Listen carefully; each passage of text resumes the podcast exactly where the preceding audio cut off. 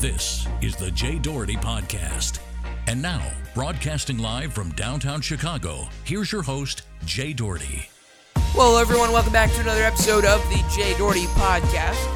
7:49 right now, 31 degrees in Chicago, and uh, I am here to bring you live special coverage of the State of the Union address. Mike Pence right now speaking at the podium alongside uh, House Speaker Nancy Pelosi, who is uh, joined up there and expected to be joined by President Donald Trump, who, uh, from what I'm seeing here, has not arrived yet uh, on on uh, to the location of State of the Union, which of course the the Capitol building. He's not there yet uh, from what I know. Uh, and I'm monitoring the uh, the motorcade here. They have cameras all over monitoring his direct path, make sure he's secure and everything. And uh, it'll be pretty interesting to see exactly what happens. We see the first family, and uh, if you're listening live, I welcome you very, very uh, graciously. at the top row here, among others, we see Jared Kushner, Ivanka Trump. Eric Trump's wife, I believe that is up there. I don't see Don Jr. I don't see I don't know. It looks like uh, Jared Kushner Ivanka, from what I'm seeing here in this row, are the only members of the first family who are attending this State of the Union in person. Let's see what's happening now. Uh, there are. It appears to be that uh, Nancy Pelosi and Mike Pence just gave the uh, you know order request to everyone, and uh, that seems to be the case right now. Sorry, I was a little bit late. I anticipated to come on about five minutes earlier, but yeah, there's a lot of stuff happening, and I wanted to make sure there was actually a couple technical difficulties setting up the live stream for today, which was uh, a little bit uh, unexpected. Oh, and it looks like uh, Tiffany Trump is there too. I did not see. Maybe Don Jr. Uh, was greeting other people. That seemed to be what Tiffany and others were doing. So, pretty interesting there. So uh, yeah, that, that, looks as what it's supposed to be. The theme for this uh, State of the Union, which I found pretty interesting, was greatness. Uh, that that was that was the whole and that was the whole premise of this. Choosing greatness. That was the theme set by Trump himself. And uh, I thought that's a pretty interesting theme, and it's almost like uh, I don't know. I, I mean, it brings on many jokes because his administration, just from what he says, doesn't seem to be uh, the closest to great, at least from what I've seen, and the, the, performance. Of course, the economy has been doing very well, uh, but you know, in terms of jobs growth and, and, and other things. But I don't know. I, I don't know if greatness would be exactly the first word that comes to mind when describing this presidency or the potential future of it emphasis on potential. No, I'm kidding. Uh, but yeah, anyway, the, the thing is choosing greatness. That's the theme. Uh, late night uh, hosts, of course, brought very, very funny jokes to this. They said there's actually four choices for this. Choice number A, choosing greatness. Choice number B, selecting mediocrity. C, settling for racist. Or D, fish. That's uh, Stephen Colbert there making some jokes about that. I see a bunch of prominent people. Uh, one most prominent, Chuy Garcia, I see, Chicago native, of course. He ran for mayor a couple times here in the city, but I see, see a bunch of people uh, a couple notable ones. I saw Cory Booker walk in, walked in along with uh, Kamala Harris, and it looks like there's something uh, important about to happen here because President Trump looks like he is about to walk in. Let's bring in the live feed right now. See if we can catch Trump walking in. It's 7:52 right now, just for the record, and uh, Trump will probably walk in just a couple minutes before or at exactly 8 o'clock. It'll be very interesting. We'll pick up this feed here, coming directly to you by the New York Times. Let's see. Mr. Trump is uh, ready here. See what exactly what happens when he walks in. I can't wait to hear the announcement where he says, you know, the Speaker, Vice President, President of the United States. Pretty, pretty epic moment. Only in America that happens.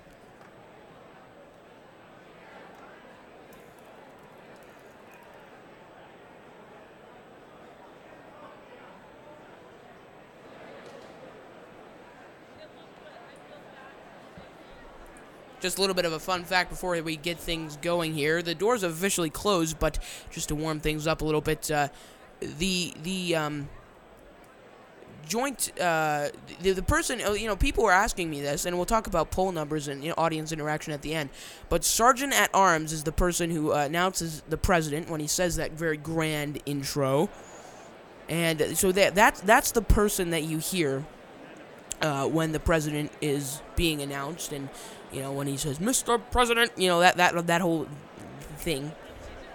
So uh, it'll be very interesting to see how he presents it. Now, of course, he, traditionally it's been Mr. Speaker, Mr. Vice President, I believe. I don't know. Maybe they'll say uh, it'll be for the first time Mrs. Speaker, Mr. Vice President. So it'll be interesting. The doors are officially closed, so any uh, straddlers in terms of you know being there on time are out. It looks like Nancy Pelosi is calling order.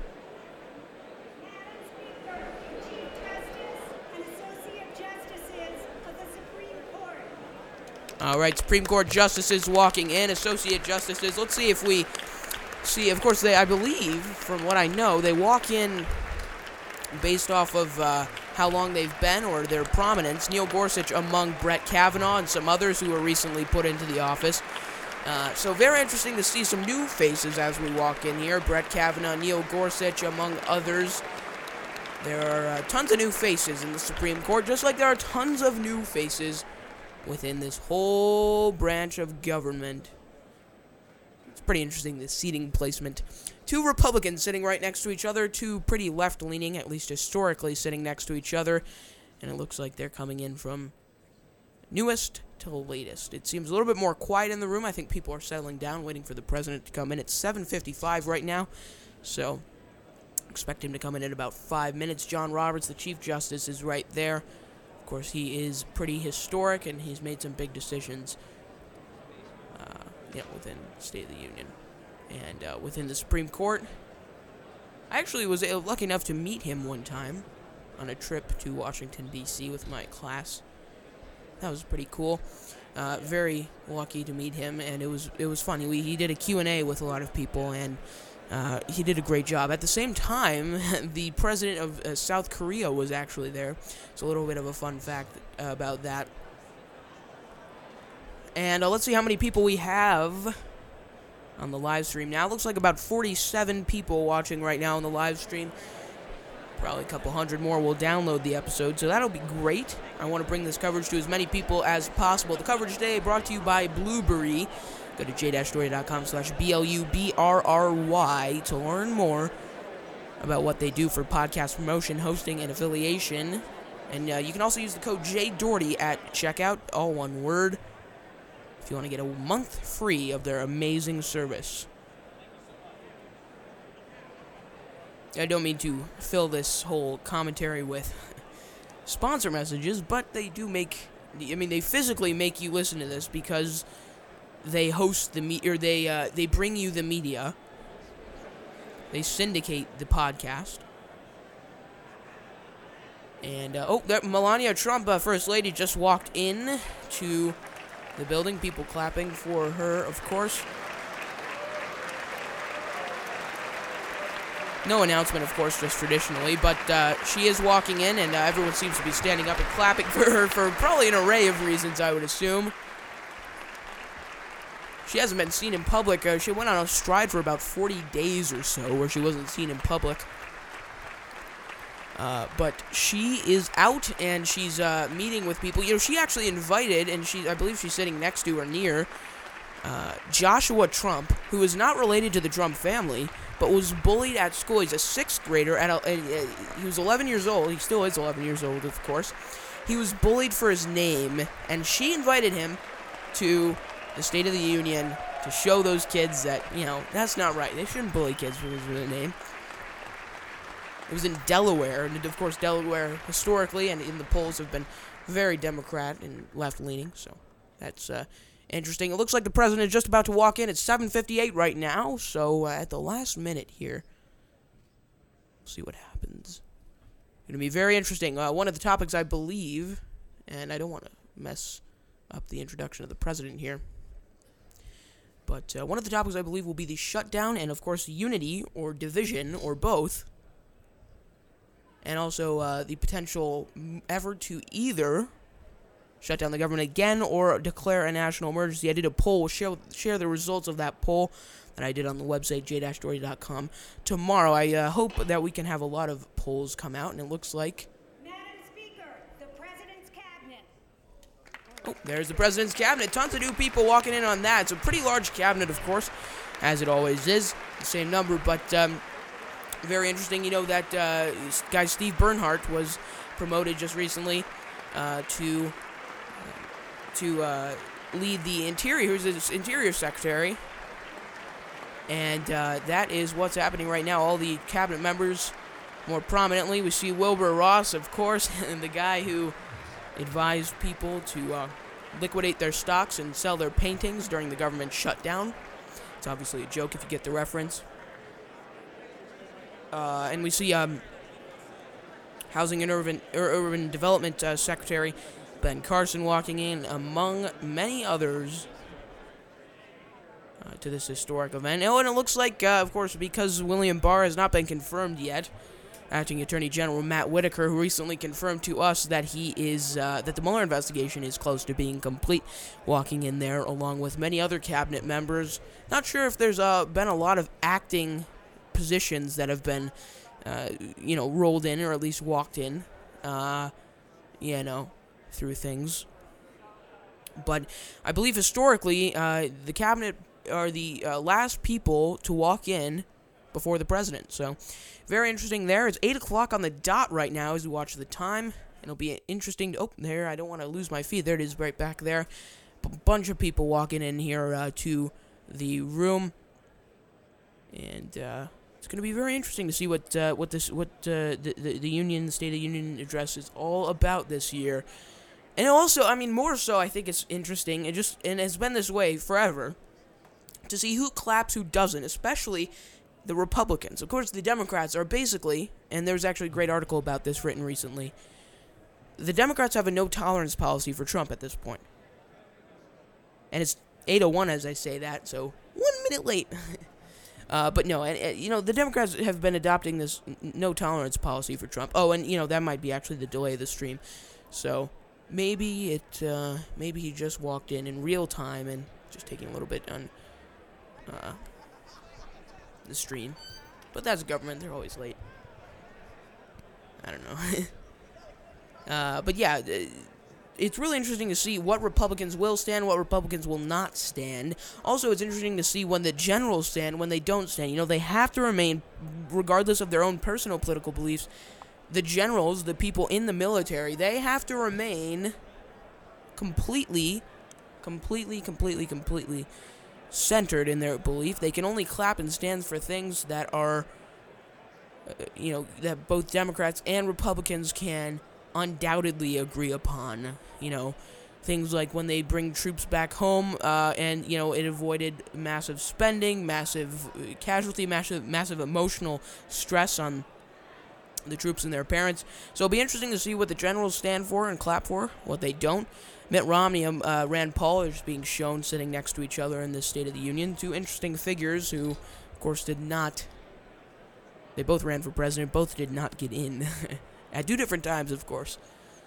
Uh, so, yeah, it'll be very interesting. It looks like the president is just about to walk in. Nancy Pelosi and, uh, and Mike Pence standing right beside each other. All the networks airing this CBS, NBC, ABC, PBS, and so many others airing this State of the Union.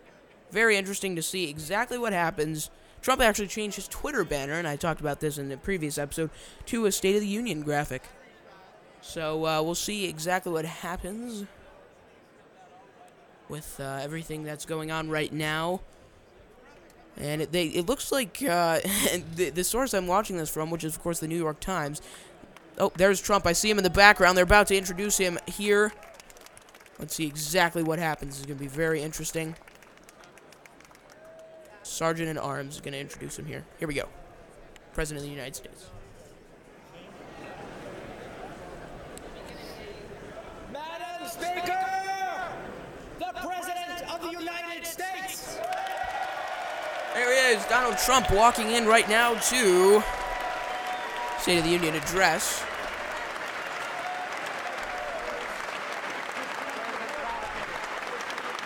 Shaking everyone's hand right there. You know, I, I wonder how much it costs to get an aisle seat over there so you can shake the president's hand. That's an old joke. Terrible joke, but funny joke. Secret Service, you know, the, the, the only reason the Secret Service are there pushing, you know, away and existing is because they want to they want to make sure the press stays away from Trump, gets the cameras a little bit back, because they don't want uh, they don't they don't want the press to harass them physically, as they already do emotionally and mentally. So that's why tons of applause, of course, coming from both sides. Traditionally, even if I mean we've never had a president historically as radical as Trump, uh, but uh, it looks like uh, everyone's clapping for him as they normally do. So very interesting. You know, Sarah Sanders this uh, morning was on CNN CNN's uh, morning show New Day, where they pressed her on what Trump is going to talk about in this speech. She gave no answer, as normal, which is which is expected in this scenario because, uh, you know, she she. I mean, you can't spoil a SOTU address, can you? No, you can't. That's the answer. All right, looks like he's coming down here, uh, about to go to the first row. He's uh oh, handshaking John Roberts. That's pretty awkward, as he just recently attacked him on Twitter. And he just finished walking down the podium. People escorting him through. Oh, he just shook Brett Kavanaugh and Neil Gorsuch's hand, and now shaking his military general's hands as well.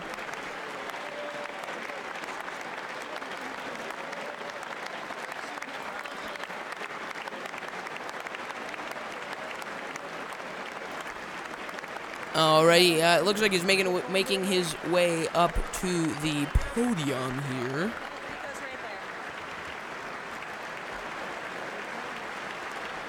And yeah, let's see let's see his interaction here with uh, Nancy Pelosi and and uh, Mike Pence. Oh no, his tie is off center. Oh boy, that's a mistake. His tie. I mean, you know, it doesn't matter, but I don't know if that's that's been a, a big subject of debate or anyone's paid attention to it. Overwhelming applause there, and it looks like he's stepping up to the podium right now, right here, to deliver the State of the Union address. See if he goes on teleprompter and sticks to the script. Without further ado, here, and uh, looks like he's continuing to wave to people.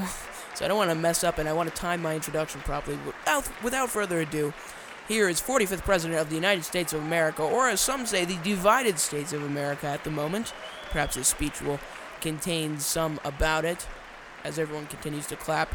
Here is, right now, right here, in the State of the Union, you can tell I'm stalling, the 45th President of the United States of America, Donald J. Trump. Let's see if this applause ever fades so I can just get on with the intro.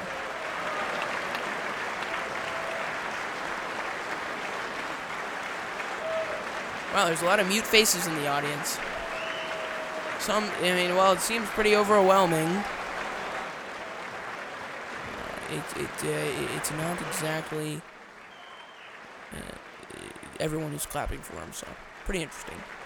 Looks like it's dying down a little bit. And yeah, everyone's sitting down. So now I can officially give my intro. The 45th President of the United Thank States. you very much, Donald John Trump. Madam Speaker, Mr. Vice President, members of Congress, the First Lady of the United States,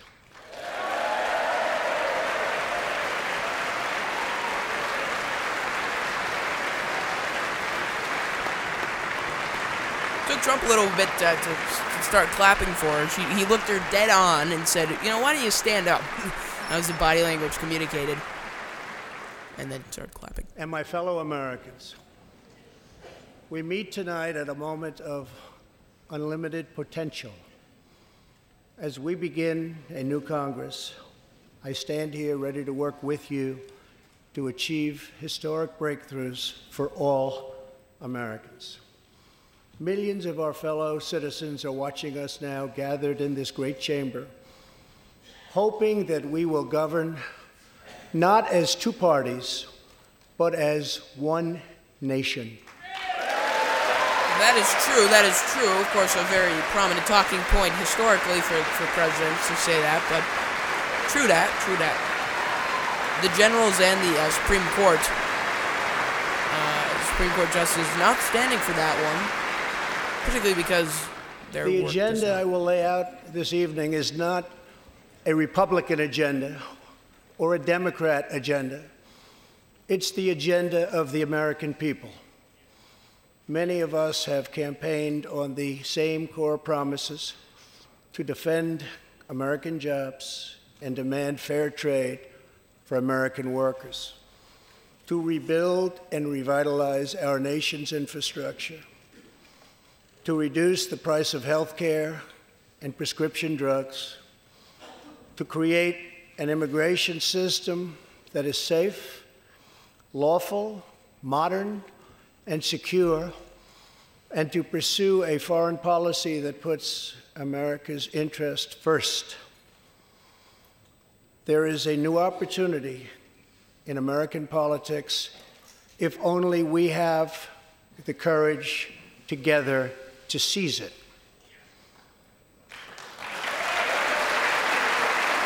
It took a little while for the Republicans to start clapping. It's only Republicans, seems like.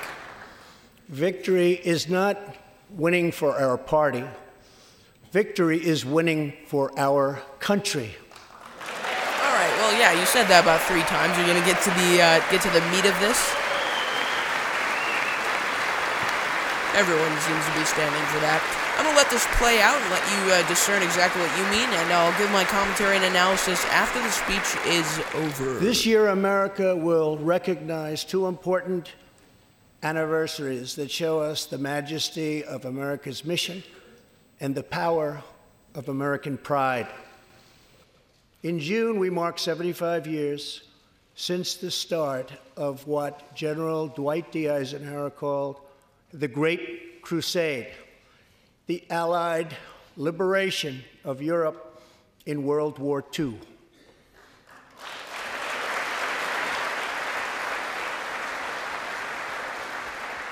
On D Day, June 6, 1944, 15,000 young American men jumped from the sky, and 60,000 more stormed in from the sea to save our civilization from tyranny.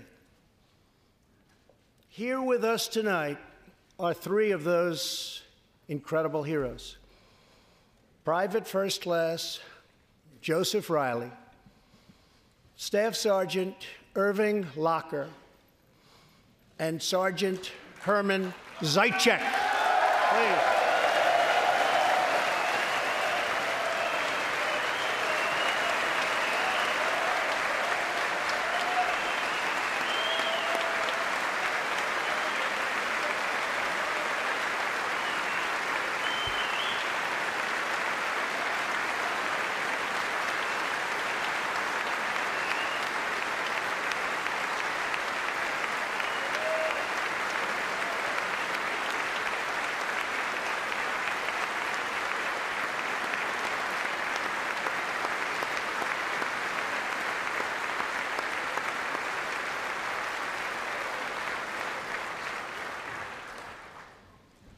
Gentlemen, we salute you. In 2019, we also celebrate 50 years since brave young pilots flew a quarter of a million miles through space to plant the American flag on the face of the moon. Half a century later, we are joined by one of the Apollo 11 astronauts who planted that flag Buzz Aldrin.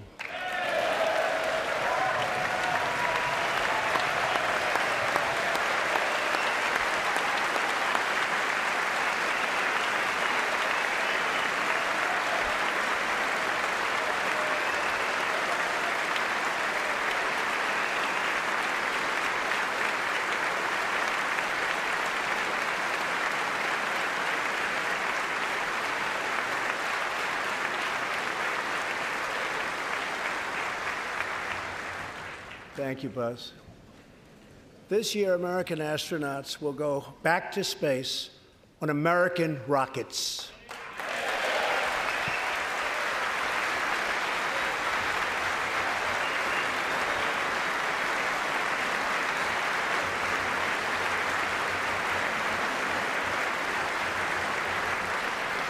In the 20th century, America saved freedom, transformed science, redefined the middle class, and when you get down to it, there's nothing anywhere in the world that can compete with America.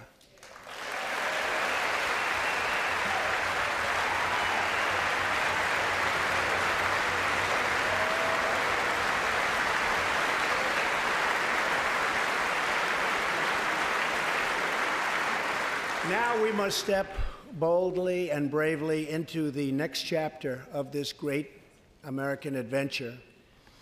And we must create a new standard of living for the 21st century. An amazing quality of life for all of our citizens is within reach.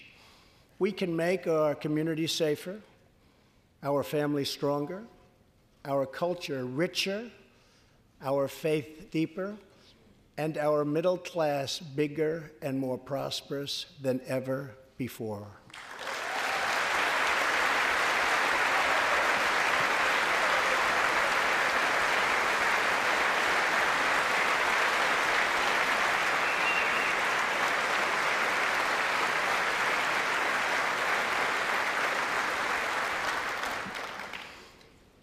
But we must reject the politics of revenge, resistance, and retribution, and embrace the boundless potential of cooperation, compromise, and the common good.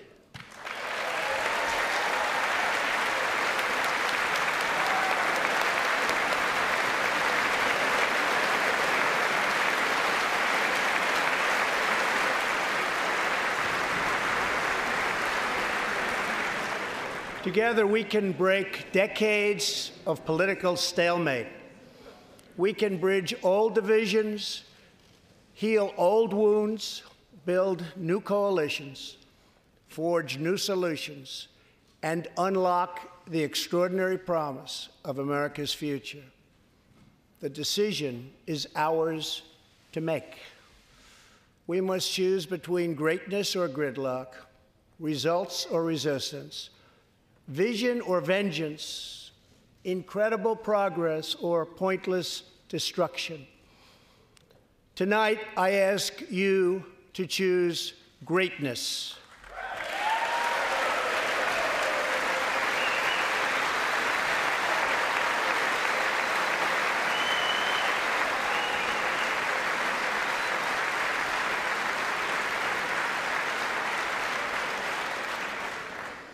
Over the last two years, my administration has moved with urgency and historic speed to confront problems neglected by leaders of both parties over many decades. In just over two years since the election, we have launched an unprecedented economic boom, a boom that has rarely been seen before. There's been nothing like it. We have created 5.3 million new jobs and importantly added 600,000 new manufacturing jobs, something which almost everyone said was impossible to do. But the fact is, we are just getting started.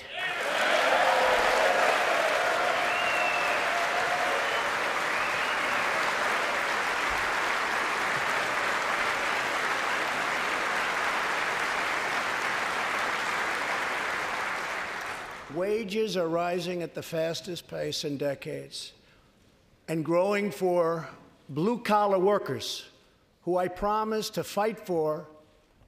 They're growing faster than anyone else thought possible.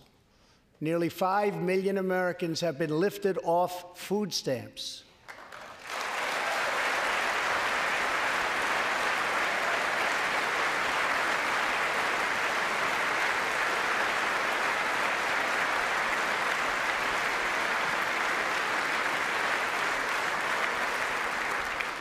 The U.S. economy is growing almost twice as fast today as when I took office.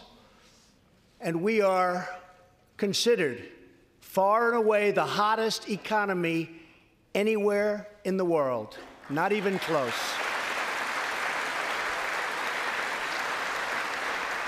Unemployment has reached the lowest rate in over half a century.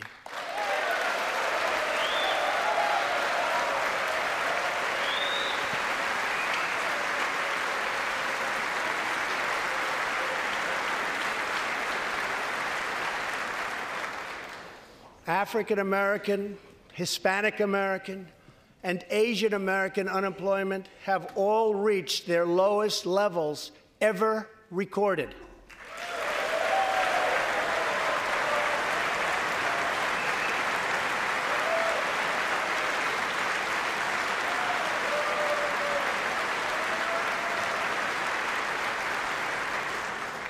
Unemployment for Americans with disabilities has also reached an all time low.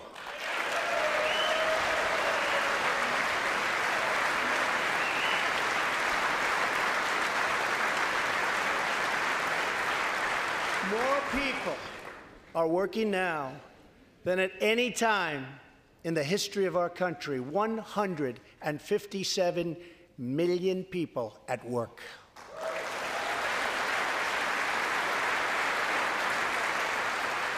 We passed a massive tax cut for working families and doubled the child tax credit.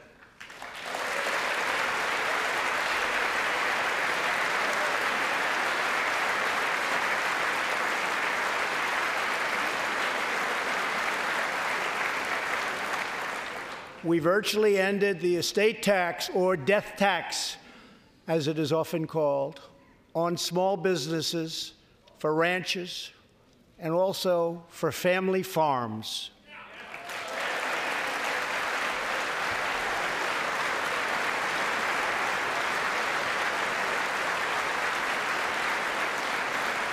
We eliminated the very unpopular Obamacare individual mandate penalty.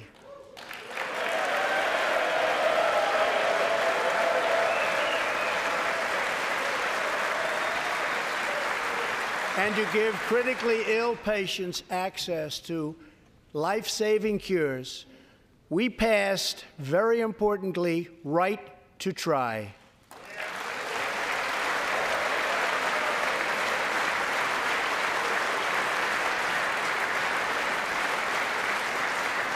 My administration has cut more regulations in a short period of time than any other administration during its entire tenure.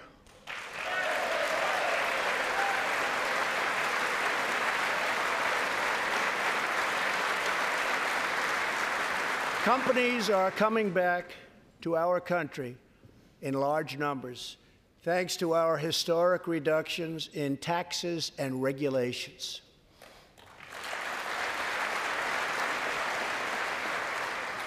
And we have unleashed a revolution in American energy. The United States is now the number one producer of oil and natural gas anywhere in the world. And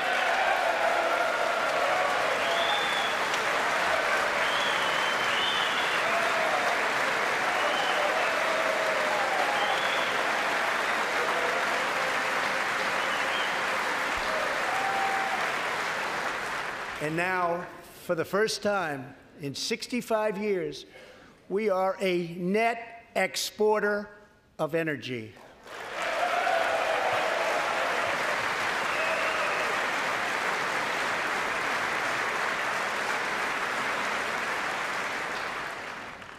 After 24 months of rapid progress, our economy is the envy of the world our military is the most powerful on earth by far. And America.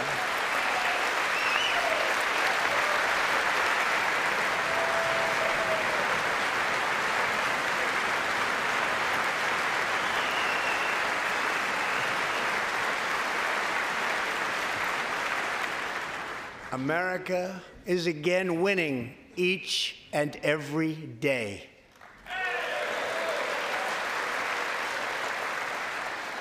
Members of Congress, the state of our union is strong.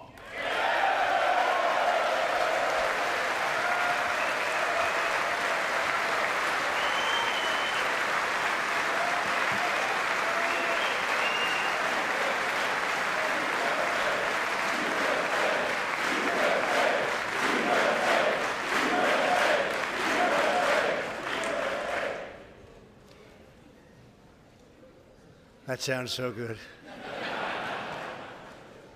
our country is vibrant and our economy is thriving like never before. On Friday, it was announced that we added another 304,000 jobs last month alone, almost double the number expected.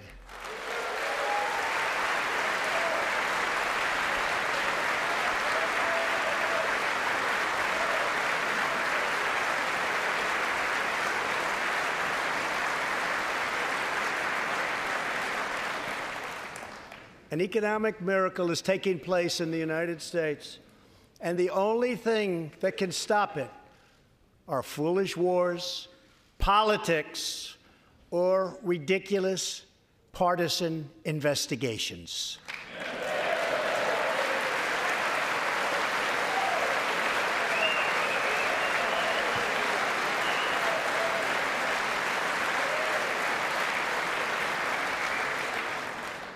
If there is going to be peace and legislation, there cannot be war and investigation. It just doesn't work that way. We must be united at home to defeat our adversaries abroad. This new era of cooperation can start with finally confirming the more than 300 highly qualified nominees who are still stuck in the Senate, in some cases, years and years waiting. Not right.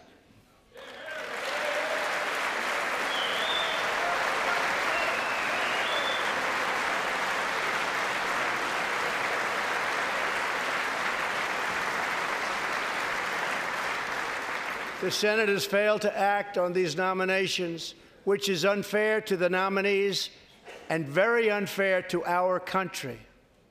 Now is the time for bipartisan action. Believe it or not, we have already proven that that's possible. In the last Congress, both parties came together to pass unprecedented legislation to confront the opioid crisis, a sweeping new farm bill, historic VA reforms, and after four decades of rejection, we passed VA accountability so that we can finally terminate those who mistreat our wonderful veterans.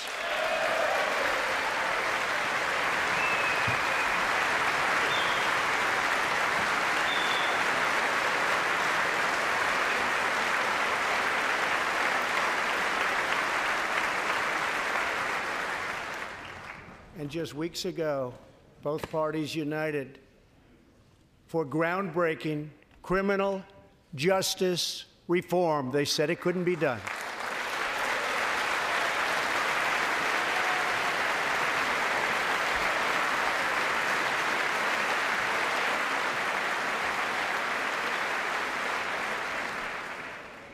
Last year, I heard through friends the story of Alice Johnson.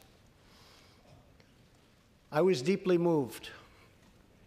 In 1997, Alice was sentenced to life in prison as a first time nonviolent drug offender. Over the next 22 years, she became a prison minister, inspiring others to choose a better path she had a big impact on that prison population and far beyond. Alice's story underscores the disparities and unfairness that can exist in criminal sentencing and the need to remedy this total injustice. She served almost that 22 years and had expected to be in prison for the remainder of her life. In June, I commuted Alice's sentence. When I saw Alice's beautiful family greet her at the prison gates, hugging and kissing and crying and laughing, I knew I did something right. Alice is with us tonight, and she is a terrific woman. Terrific. Alice, please.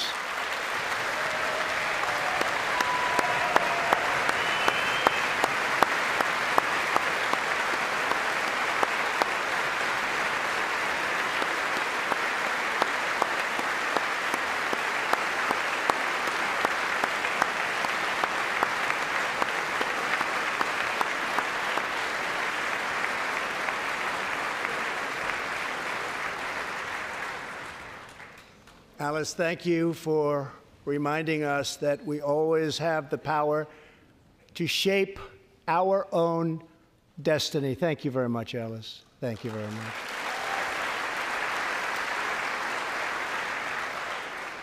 Inspired by stories like Alice's, my administration worked closely with members of both parties to sign the First Step Act into law. Big deal. Big deal.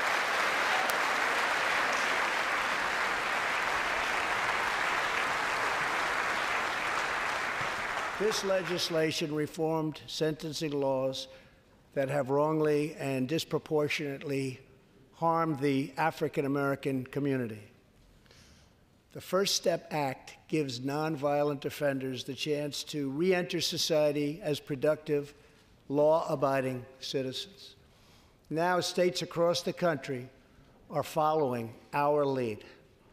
America is a nation that believes in redemption we are also joined tonight by Matthew Charles from Tennessee.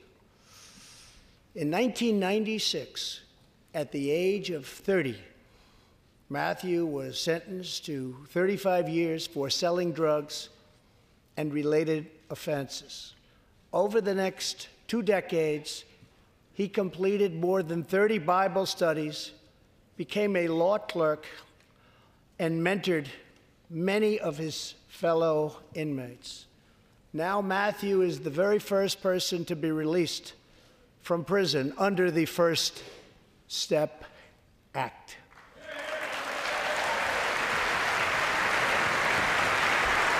Matthew, please.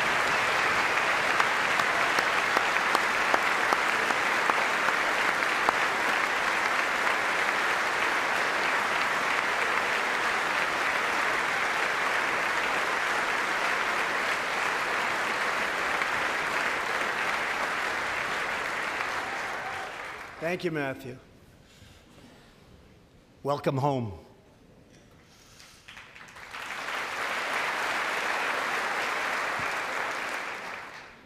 Now, Republicans and Democrats must join forces again to confront an urgent national crisis. Congress has 10 days left to pass a bill that will fund our government protect our homeland, and secure our very dangerous southern border.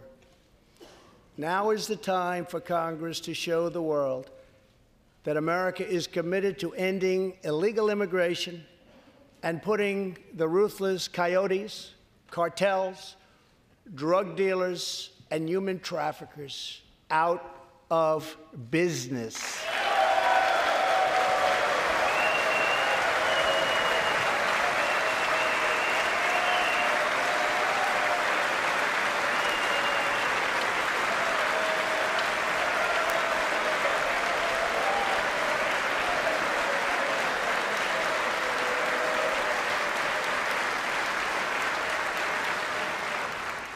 As we speak, large organized caravans are on the march to the United States. We have just heard that Mexican cities, in order to remove the illegal immigrants from their communities, are getting trucks and buses to bring them up to our country in areas where there is little border protection. I have ordered another 3,750 troops to our southern border to prepare for this tremendous onslaught. This is a moral issue. The lawless state of our southern border is a threat to the safety, security, and financial well being of all America. We have a moral duty to create an immigration system that protects the lives and jobs of our citizens. This includes our obligation to the millions of immigrants living here today who followed the rules and respected our laws. Legal immigrants enrich our nation and strengthen our society in countless ways.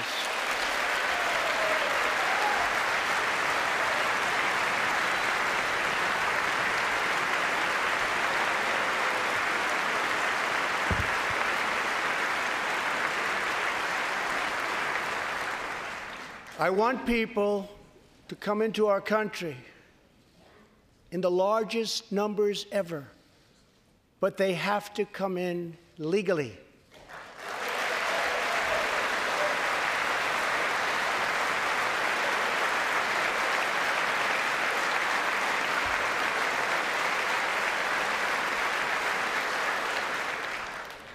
Tonight, I am asking you to defend our very dangerous southern border out of love and devotion to our fellow citizens and to our country.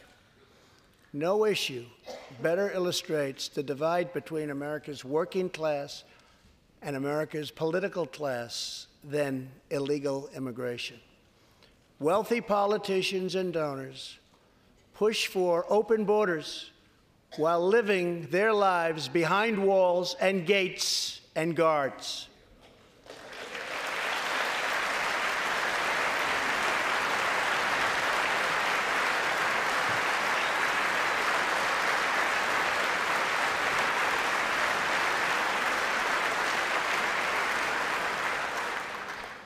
Meanwhile, working class Americans are left to pay the price for mass illegal immigration.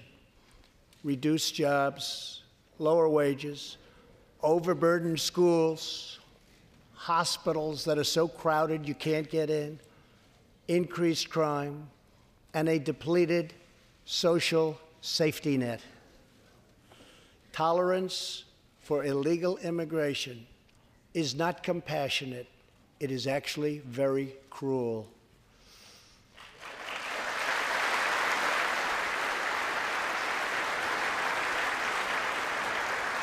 One in three women is sexually assaulted on the long journey north. Smugglers use migrant children as human pawns to exploit our laws and gain access to our country. Human traffickers and sex traffickers take advantage of the wide open areas between our ports of entry to smuggle thousands of young girls and women into the United States and to sell them into prostitution and modern day slavery. Tens of thousands of innocent Americans are killed by lethal drugs that cross our border and flood into our cities, including meth, heroin, cocaine, and fentanyl. The savage gang, MS 13, now operates in at least 20 different American states, and they almost all come through our southern border. Just yesterday, an MS 13 gang member was taken into custody for a fatal shooting on a subway platform in New York City. We are removing these gang members by the thousands but until we secure our border, they're going to keep streaming right back in. Year after year, countless Americans are murdered by criminal, illegal aliens. I've gotten to know many wonderful angel moms and dads and families. No one should ever have to suffer the horrible heartache that they have had to endure. Here tonight is Deborah Bissell. Just three weeks ago, Deborah's parents Gerald and Sharon were burglarized and shot to death in their Reno, Nevada home by an illegal alien. They were in their 80s and are survived by four children, 11 grandchildren, and 20 great grandchildren. Also, here tonight are Gerald and Sharon's granddaughter, Heather, and great granddaughter, Madison. To Deborah, Heather Madison, please stand. Few can understand your pain. Thank you, and thank you for being here. Thank you very much.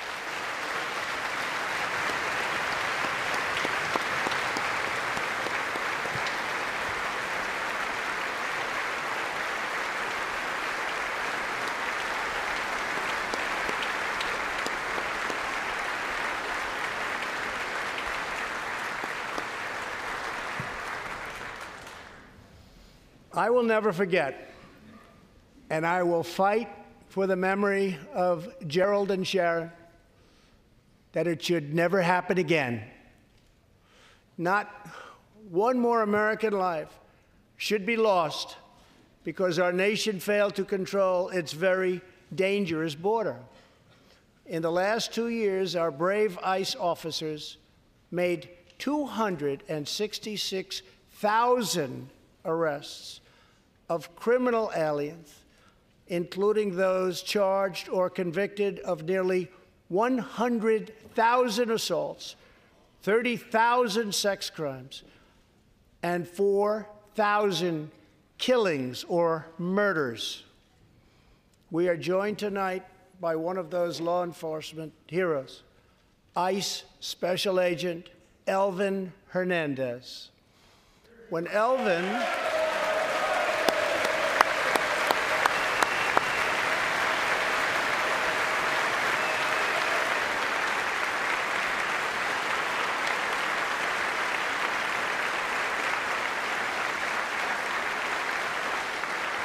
Thank you. When Elvin was a boy, he and his family legally immigrated to the United States from the Dominican Republic.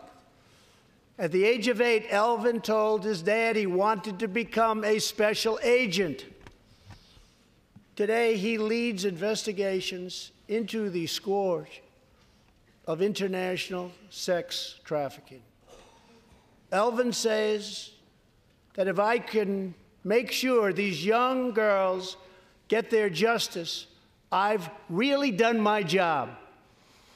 Thanks to his work and that of his incredible colleagues, more than 300 women and girls have been rescued from the horror of this terrible situation. And more than 1,500 sadistic traffickers have been put behind bars.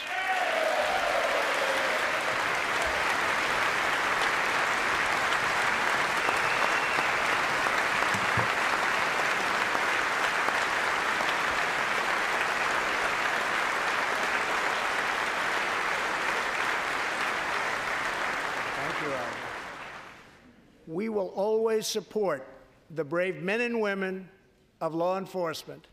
And I pledge to you tonight that I will never abolish our heroes from ICE. Thank you.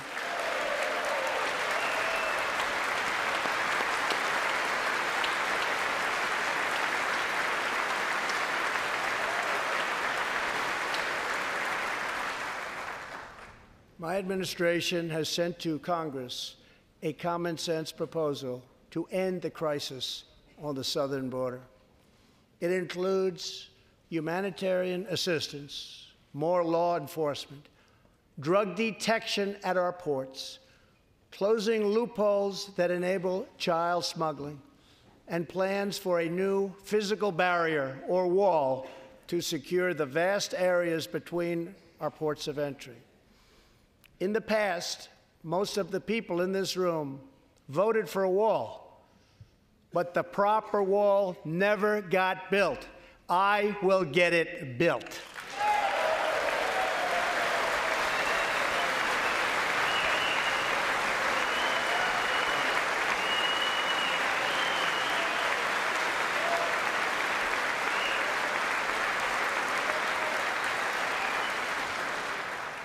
This is a smart, strategic, see through steel barrier not just a simple concrete wall.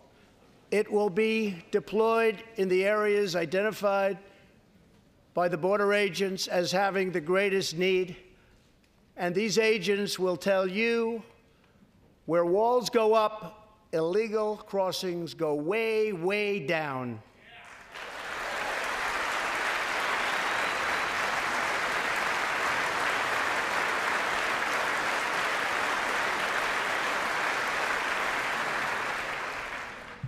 San Diego used to have the most illegal border crossings in our country.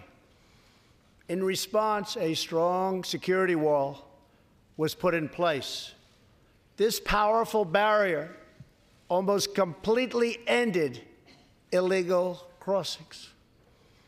The border city of El Paso, Texas, used to have extremely high rates of violent crime, one of the highest in the entire country, and considered one of our nation's most dangerous cities.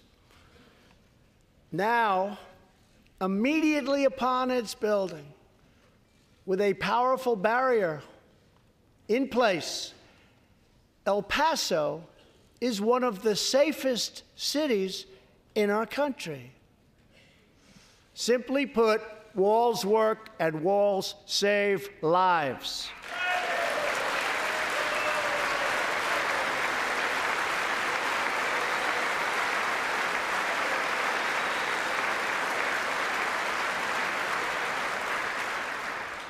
So let's work together, compromise, and reach a deal that will truly make America safe. As we work to defend our people's safety, we must also ensure our economic resurgence continues at a rapid pace.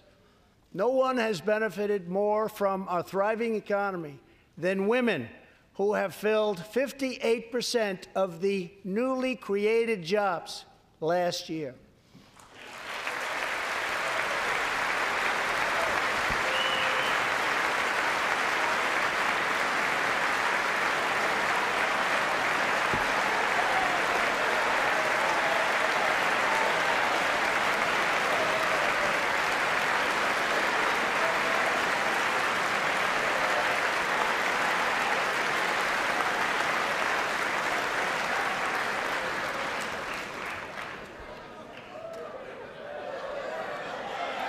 You weren't supposed to do that.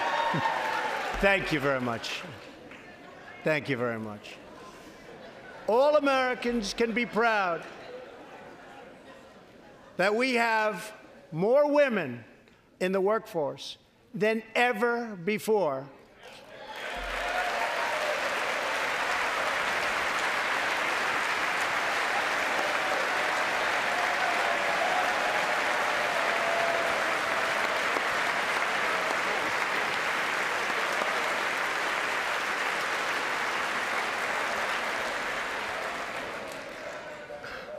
Don't sit yet. You're going to like this.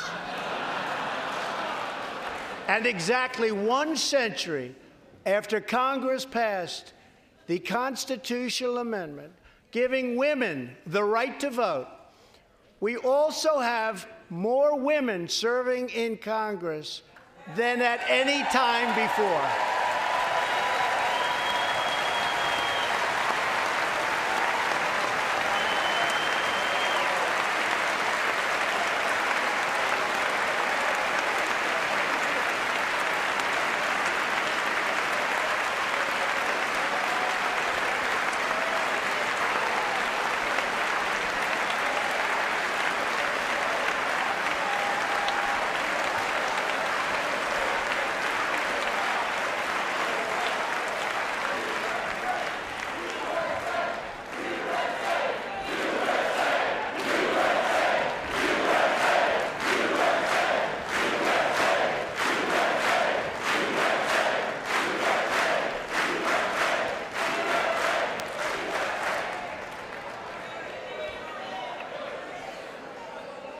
That's great.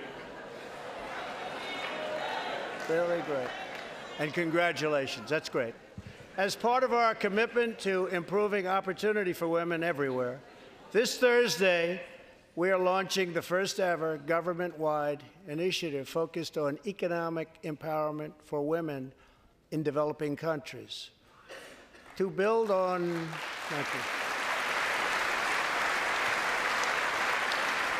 To build on our incredible economic success, one priority is paramount reversing decades of calamitous trade policies. So bad. We are now making it clear to China that after years of targeting our industries and stealing our intellectual property, the theft of American jobs and wealth has come to an end.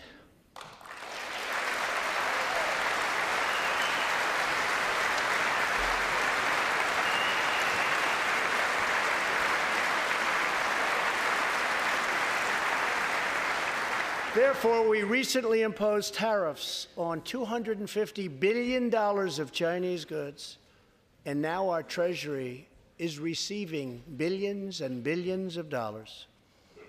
But I don't blame China for taking advantage of us. I blame our leaders and representatives for allowing this travesty to happen. I have great respect for President Xi and we are now working on a new trade deal with China. But it must include real structural change to end unfair trade practices, reduce our chronic trade deficit, and protect American jobs.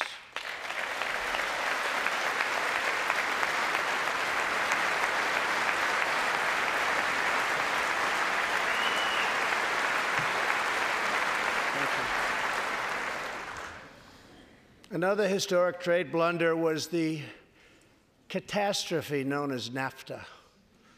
I have met the men and women of Michigan, Ohio, Pennsylvania, Indiana, New Hampshire, and many other states whose dreams were shattered by the signing of NAFTA.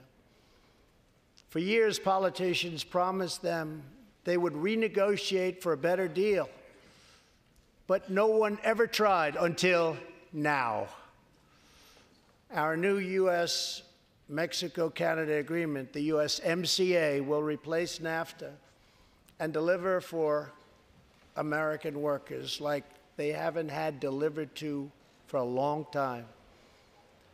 I hope you can pass the USMCA into law so that we can bring back our manufacturing jobs in even greater numbers expand American agriculture, protect intellectual property, and ensure that more cars are proudly stamped with our four beautiful words Made in the USA.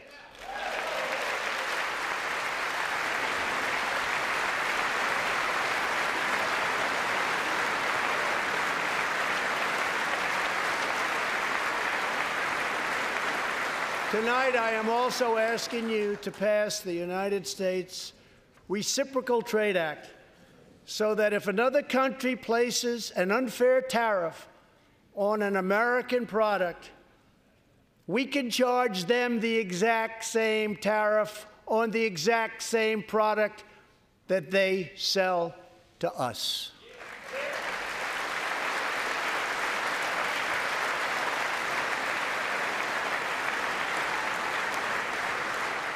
Both parties should be able to unite for a great rebuilding of America's crumbling infrastructure.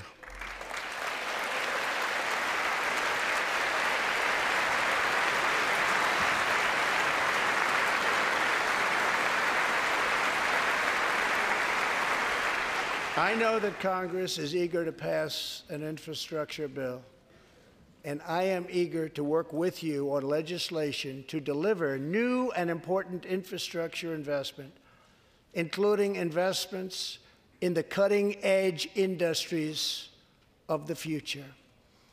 This is not an option, this is a necessity.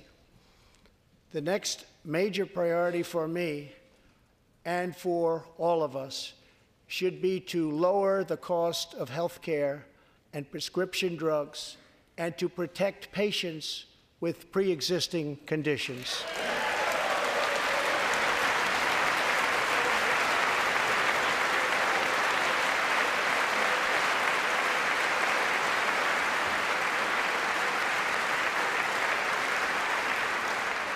Already, as a result of my administration's efforts in 2018, drug prices experienced their single largest decline in 46 years.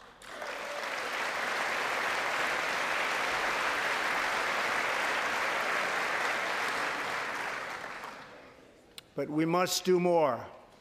It's unacceptable that Americans pay vastly more than people in other countries for the exact same drugs, often made in the exact same place.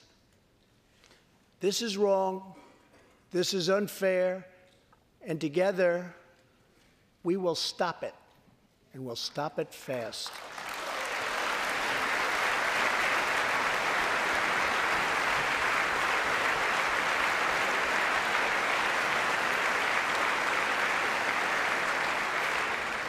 I am asking Congress to pass legislation that finally takes on the problem of global freeloading and delivers fairness and price transparency for American patients, finally.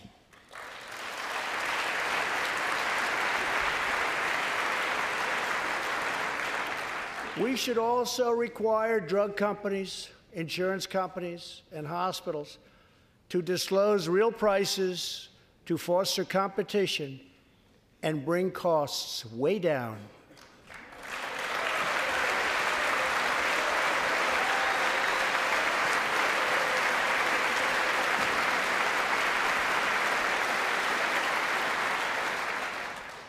No force in history has done more to advance the human condition than American freedom. In recent years,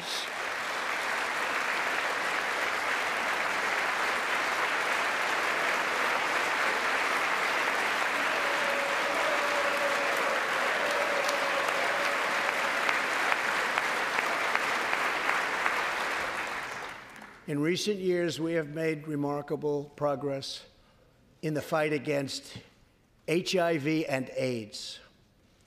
Scientific breakthroughs have brought a once distant dream within reach.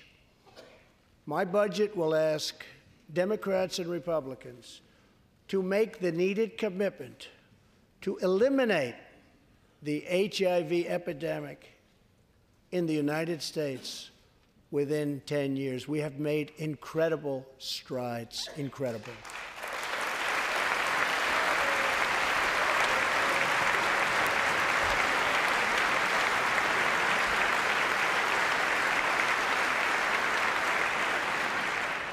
Together, we will defeat AIDS in America and beyond.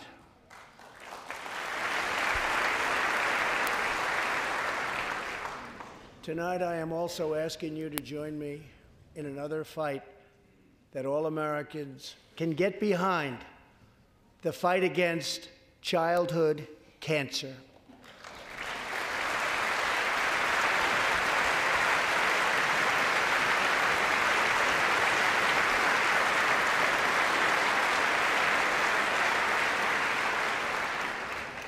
Joining Melania in the gallery this evening is a very brave 10 year old girl, Grace Eline. Every birthday,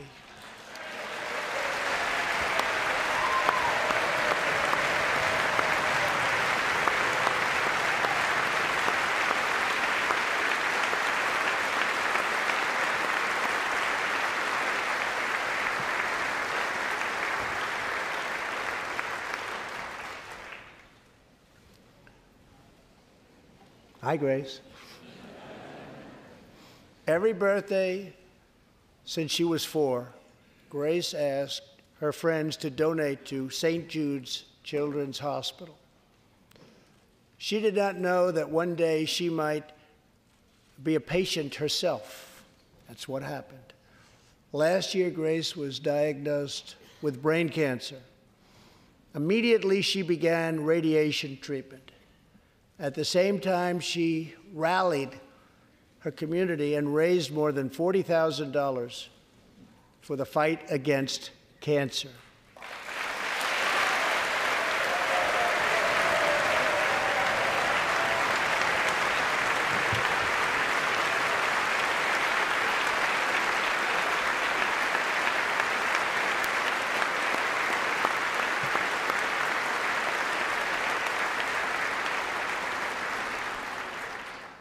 When Grace completed treatment last fall, her doctors and nurses cheered. They loved her. They still love her. With tears in their eyes, as she hung up a poster that read, Last Day of Chemo.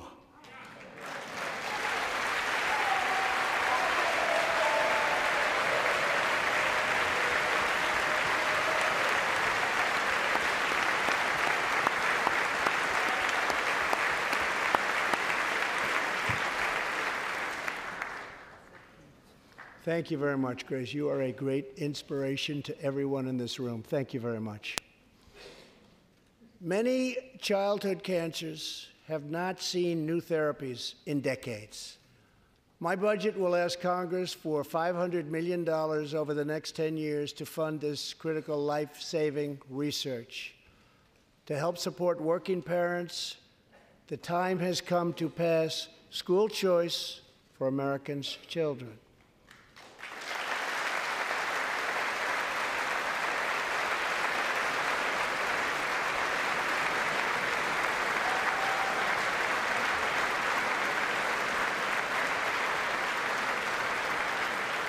Am also proud to be the first president to include in my budget a plan for nationwide paid family leave so that every new parent has the chance to bond with their newborn child.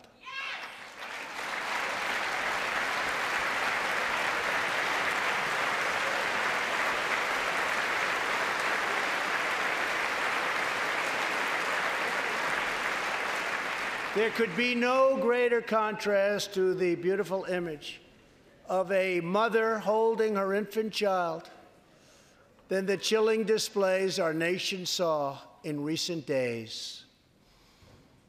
Lawmakers in New York cheered with delight upon the passage of legislation that would allow a baby to be ripped from the mother's womb moments from birth.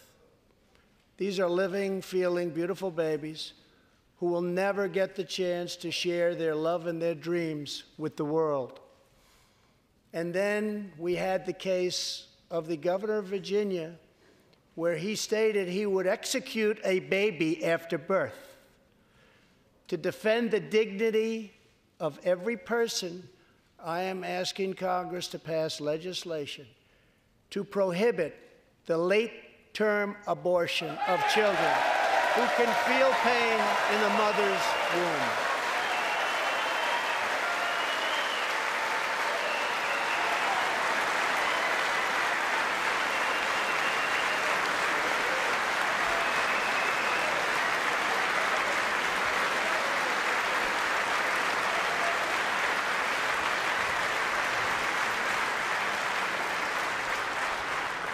Let us work together to build a culture that cherishes innocent life.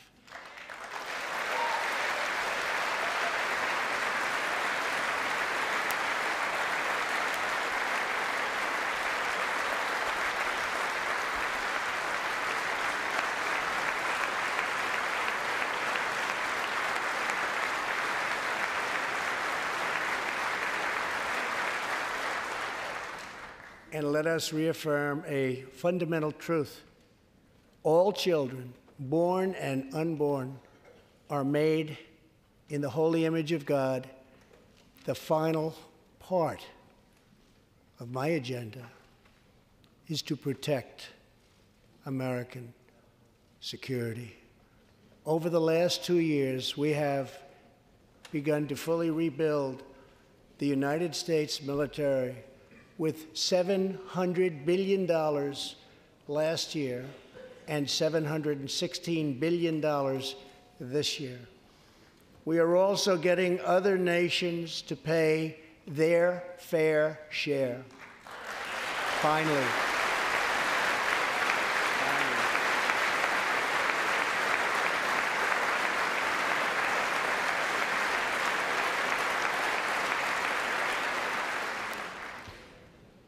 For years, the United States was being treated very unfairly by friends of ours,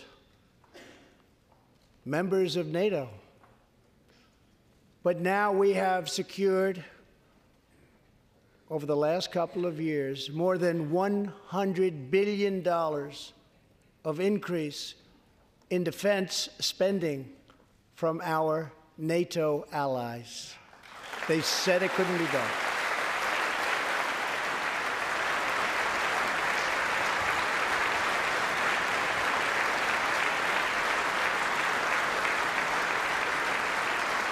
As part of our military buildup, the United States is developing a state of the art missile defense system. Under my administration, we will never apologize for advancing America's interests.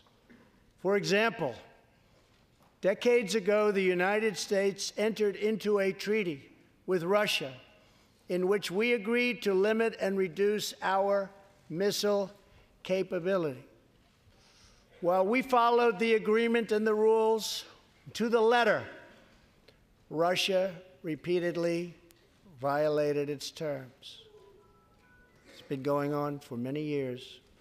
That is why I announced that the United States is officially withdrawing from the Intermediate Range Nuclear Forces Treaty, or INF Treaty. Perhaps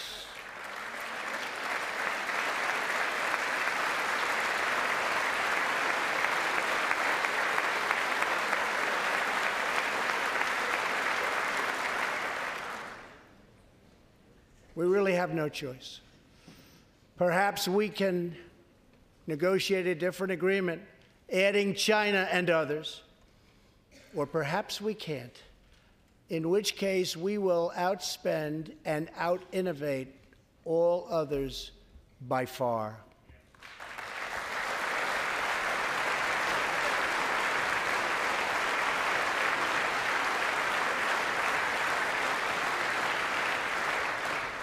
As part of a bold new diplomacy, we continue our historic push for peace on the Korean Peninsula. Our hostages have come home. Nuclear testing has stopped, and there has not been a missile launch in more than 15 months. If I had not been elected President of the United States, we would right now, in my opinion, be in a major war with North Korea.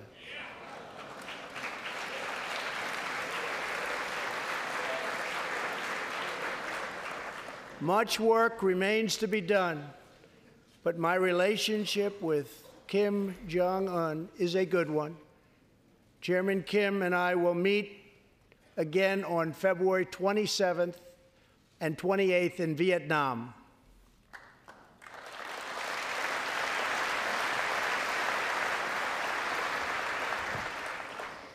Two weeks ago, the United States officially recognized the legitimate government of Venezuela and its new president, Juan Guaido.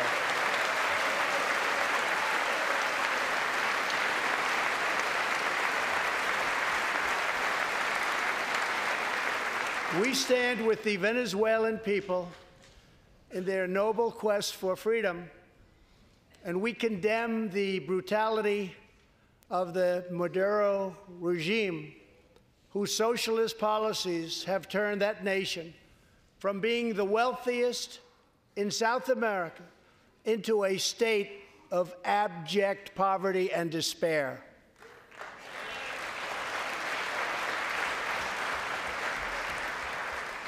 Here in the United States, we are alarmed by the new calls to adopt socialism in our country. America was founded on liberty and independence and not government coercion, domination, and control. We are born free and we will stay free.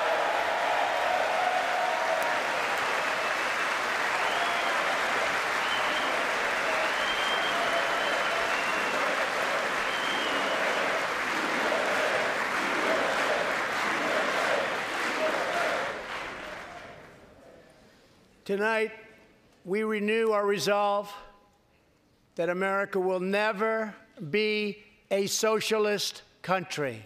One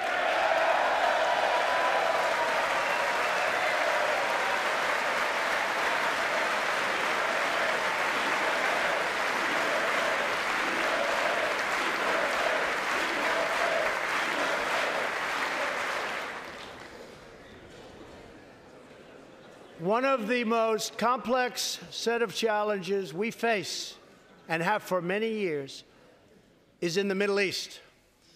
Our approach is based on principle realism, not discredited theories that have failed for decades to yield progress.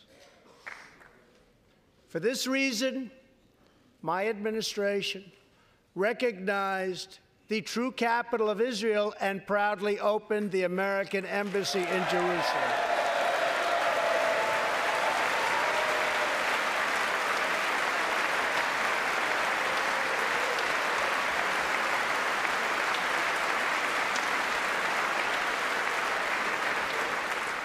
Our brave troops have now been fighting in the Middle East for almost 19 years. In Afghanistan and Iraq, nearly 7,000 American heroes have given their lives. More than 52,000 Americans have been badly wounded. We have spent more than $7 trillion in fighting wars in the Middle East. As a candidate for president, I loudly pledged a new approach. Great nations do not fight endless wars.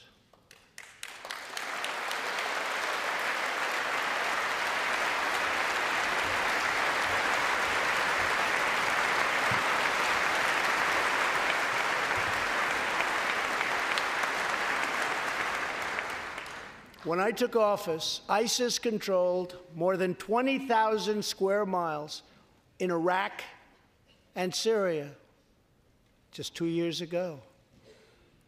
Today, we have liberated virtually all of the territory from the grip of these bloodthirsty monsters.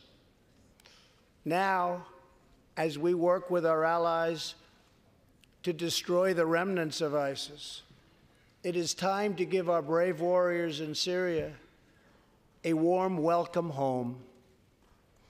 I have also accelerated our negotiations to reach, if possible, a political settlement in Afghanistan. The opposing side is also very happy to be negotiating. Our troops have fought with unmatched valor, and thanks to their bravery, we are now able to pursue a possible political solution to this long and bloody conflict.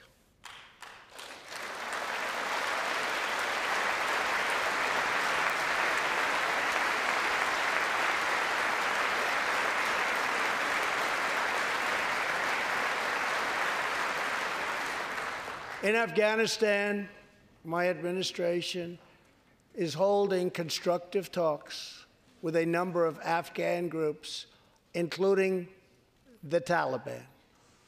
As we make progress in these negotiations, we will be able to reduce our troops' presence and focus on counterterrorism, and we will indeed focus on counterterrorism. We do not know whether we'll achieve an agreement But we do know that after two decades of war, the hour has come to at least try for peace, and the other side would like to do the same thing. It's time.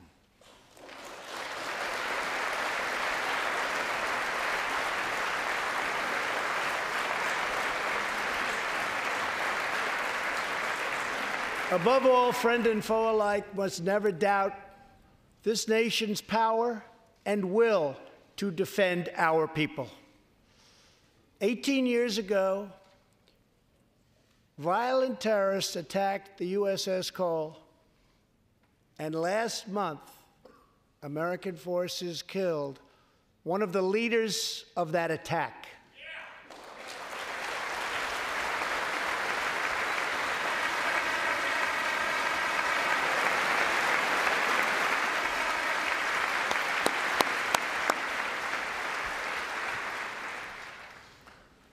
We are honored to be joined tonight by Tom Wibberley, whose son, Navy seaman Craig Wibberley, was one of the 17 sailors we tragically lost.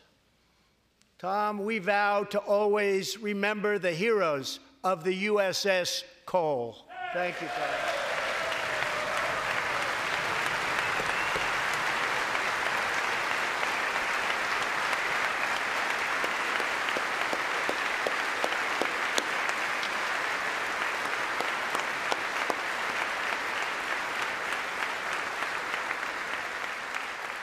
My administration has acted decisively to confront the world's leading state sponsor of terror, the radical regime in Iran. It is a radical regime. They do bad, bad things. To ensure this corrupt dictatorship never acquires nuclear weapons, I withdrew the United States from the disastrous Iran nuclear deal.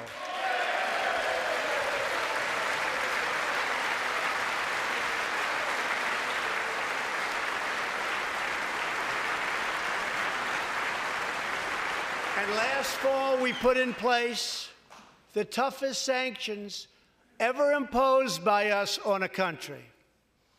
We will not avert our eyes from a regime that chants death to America and threatens genocide against the Jewish people.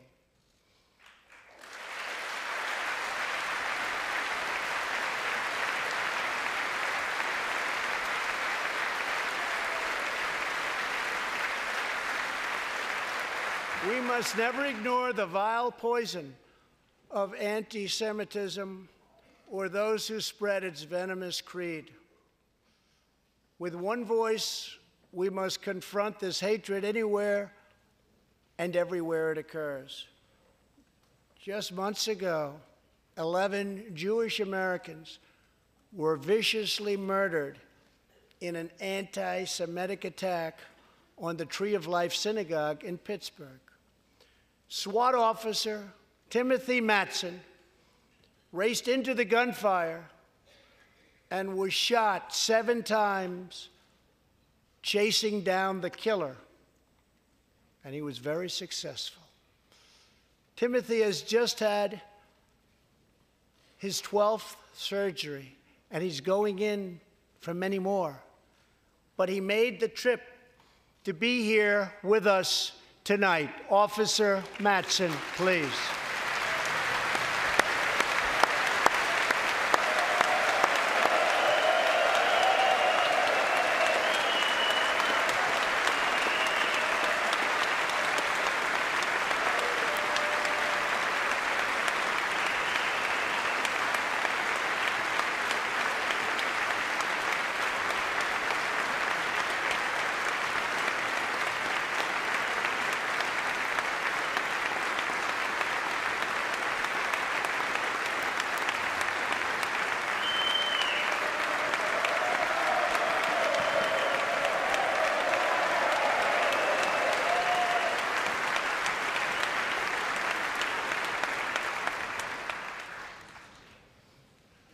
Thank you. We are forever grateful. Thank you. very much. Tonight, we are also joined by Pittsburgh survivor, Judah Samet. He arrived at the synagogue as the massacre began. But not only did Judah narrowly escape death last fall, more than seven decades ago, he narrowly survived the Nazi concentration camps. Today is Judah's 81st birthday.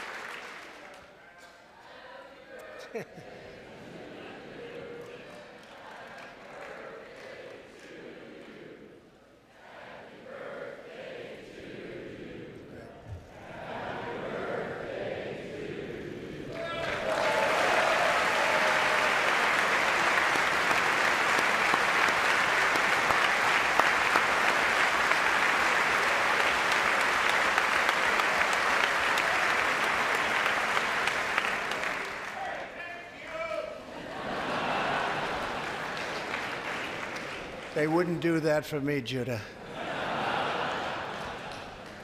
Judah says he can still remember the exact moment nearly 75 years ago, after 10 months in a concentration camp, when he and his family were put on a train and told they were going to another camp. Suddenly, the train screeched to a very strong halt. A soldier appeared Judah's family braced for the absolute worst. Then his father cried out with joy, It's the Americans! It's the Americans!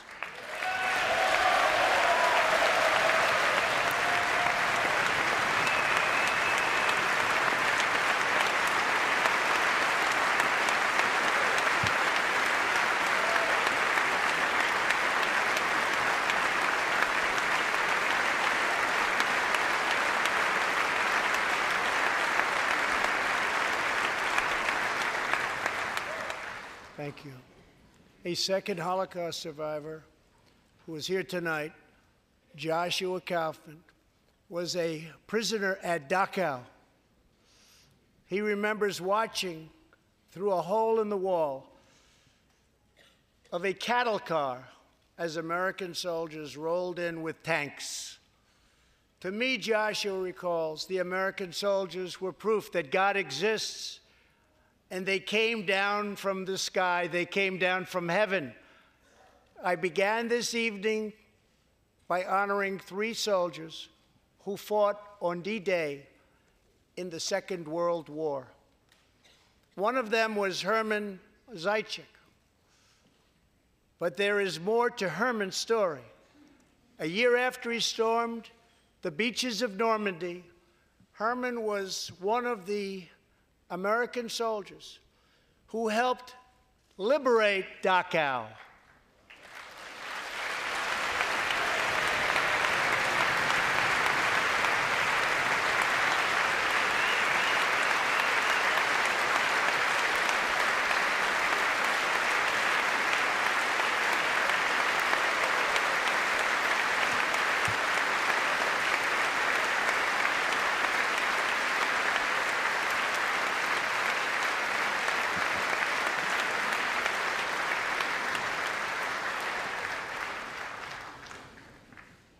Was one of the Americans who helped rescue Joshua from that hell on earth. Almost 75 years later, Herman and Joshua are both together in the gallery tonight, seated side by side, here in the home of American freedom. Herman and Joshua, your presence this evening is very much appreciated. Thank you very much.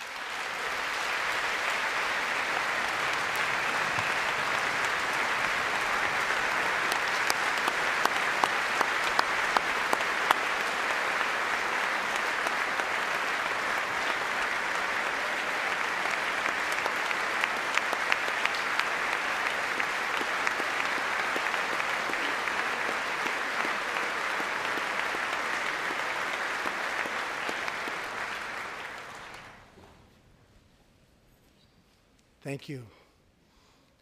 When American soldiers set out beneath the dark skies over the English Channel in the early hours of D Day 1944, they were just young men of 18 and 19 hurtling on fragile landing craft toward the most momentous battle in the history of war. They did not know if they would survive the hour. They did not know if they would grow old. But they knew that America had to prevail. Their cause was this nation and generations yet unborn. Why did they do it? They did it for America. They did it for us. Everything that has come since our triumph over communism, our giant leaps of science and discovery, our unrivaled progress towards equality and justice. All of it is possible thanks to the blood and tears and courage and vision of the Americans who came before. Think of this capital. Think of this very chamber where lawmakers before you voted to end slavery, to build the railroads and the highways, and defeat fascism, to secure civil rights, and to face down evil empires. Here tonight, we have legislators from across this magnificent republic. You have come from the rocky shores of Maine and the volcanic peaks of Hawaii, from the snowy woods of Wisconsin and the red deserts of Arizona, from the green farms of Kentucky and the golden beaches of California. Together, we represent the most extraordinary nation in all of history. What will we do with this moment? How will we be remembered? I ask the men and women of this Congress look at the opportunities before us. Our most thrilling achievements are still ahead. Our most exciting journeys still await. Our biggest victories are still to come. We have not yet begun to dream. We must choose whether we are defined by our differences or whether we dare to transcend them we must choose whether we squander our great inheritance or whether we proudly declare that we are Americans. We do the incredible. We defy the impossible. We conquer the unknown. This is the time to reignite the American imagination. This is the time to search for the tallest summit and set our sights on the brightest star. This is the time to rekindle the bonds of love and loyalty and memory that link us together as citizens, as neighbors, as patriots. This is our future, our fate, and our choice to make. I am asking you to choose greatness no matter the trials we face, no matter the challenges to come, we must go forward together. We must keep America first in our hearts. We must keep freedom alive in our souls. And we must always keep faith in America's destiny. That one nation, under God, must be the hope and the promise and the light and the glory among all the nations of the world. Thank you. God bless you. And God, God bless, bless America. America. Thank you very much. Well, there you have it. Donald Trump uh, wrapping up his State of the Union address. It's 9:30 on the dot as he wraps up, and I'm gonna take down that feed just there for a second. We'll try and get a feed of uh, Trump as he goes around, shakes some hands, and uh, does some other things. But yeah, he ended uh, right there on the dot, 9:30, uh, at 10:30 or 9:30 uh, Central Standard Time, 10:30 Eastern Time, and uh, he did. Uh, you know, actually, I think that was one of the best speeches he ever gave, and I say that very liberally, uh, speaking because, and, and, you know, the only reason I say this, and I don't say this, um, you know, out of I, I'm being very truthful and honest in my opinion when I say this. All throughout his campaign, all throughout his even his presidency, he constantly goes off uh, or goes you know away from the teleprompter. He doesn't follow the script that his speechwriters give him. And you know, Obama uh, never used to do that. Bush never used to do that. Clinton. I mean, there are very few presidents in modern history that would co- that would go off and go off script as much as Trump does. We have uh, 48 people right now watching live on the stream for coverage of the State of the Union, and uh, you're listening right now to the Jay Doherty podcast. We're very happy to uh, bring you this live coverage of the State of the Union.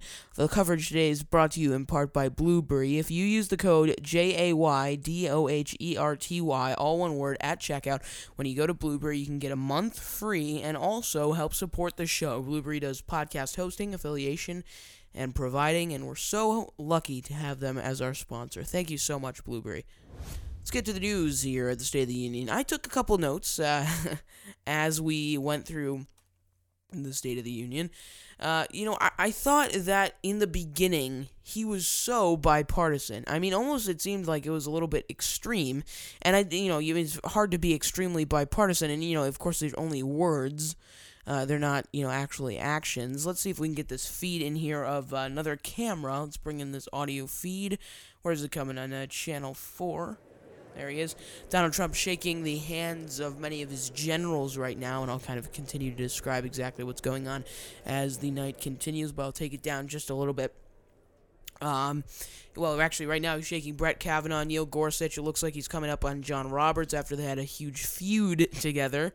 Uh, but he's saying, it looks like he's saying thank you very much and other things uh, like that. But anyway, uh, let's talk about my view of his beginning bipartisanship. And as I said when the when this story was, you know, first airing, it was incredibly obvious that he wanted to have. Uh, you know, bipartisanship, or at least he, he declared that. He said, you know, we work better when we are one country, not two parties. And he, you know, I think I totally agree with that statement. I, you know, I, I agree with everything about it, but he said it about four times, and his actions don't reflect his statements. So, you know, that that's my little take on uh, that because it is. I mean, you know, if he if he wants to do that, and if he wants to have unity, then he should not only say it but also do it.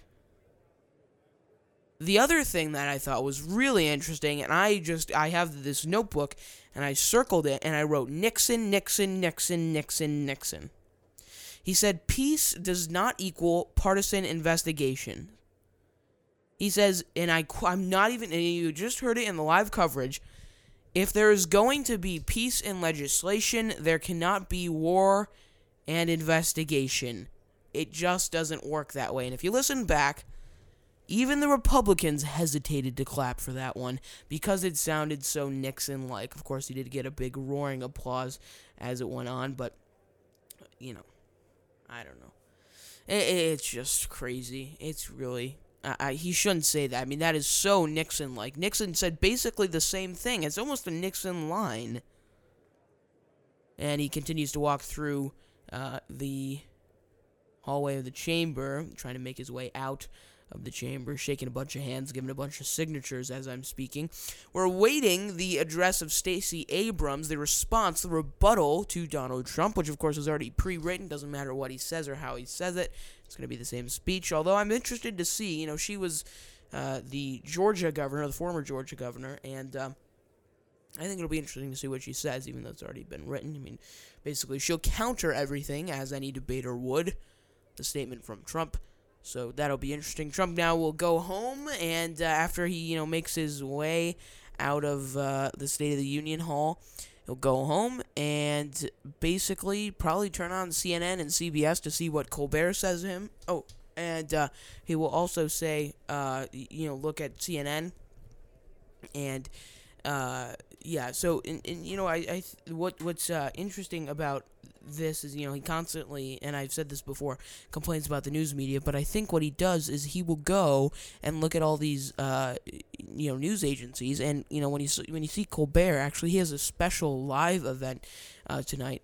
And he has the whole cast of the very liberal CBS uh, this morning show coming onto his show to basically criticize Trump, and um, I don't think he'll be too happy about that. And Nancy Pelosi and uh, Mike Pence are still up at the podium or at the uh, top of the chamber here, and uh, we'll try and get the feedback in. And yeah, that's what it sounds like in the uh, chamber room. Everyone, of course, very desperate to you know get a picture with Donald Trump or get a signature, but uh, that's what it looks like. Pretty ambient at the moment, and uh, he did a great job, in my opinion. Actually, you know, he didn't write the speech, obviously. Uh, he did. He stuck to teleprompter pretty harshly, but he did a good job in his speech. That's what I think.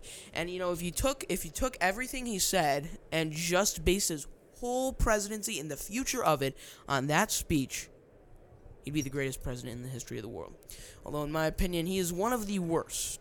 So, you know, the other thing he touched on was and we'll fade that out. She, this is theatrical measures that you know the government uh, takes. But what I thought was interesting is uh, the the the minority presentation, the the, the more increasingly, at least historically within his presidency, he's been promoting women. He's promote. He's been promoting, uh, you know, Hispanics, African Americans, uh, uh, you know, Asian people, and other people of, you know, some sort of minority. Basically, I'm saying the non-white Irish Christian heterosexual male to other positions and allowing them to come in to the government. He said, and I wrote this down: All Americans can be proud that we even, that we have more women in the workforce than ever before. And exactly one century after Congress passed the constitutional amendment giving women the right to vote, we also have more women serving in Congress than ever before. And uh, he actually, uh, all all the women, and you'll see this if you watch the video. Uh, all the women were wearing white, and I guess in protest of Trump, as they did last year.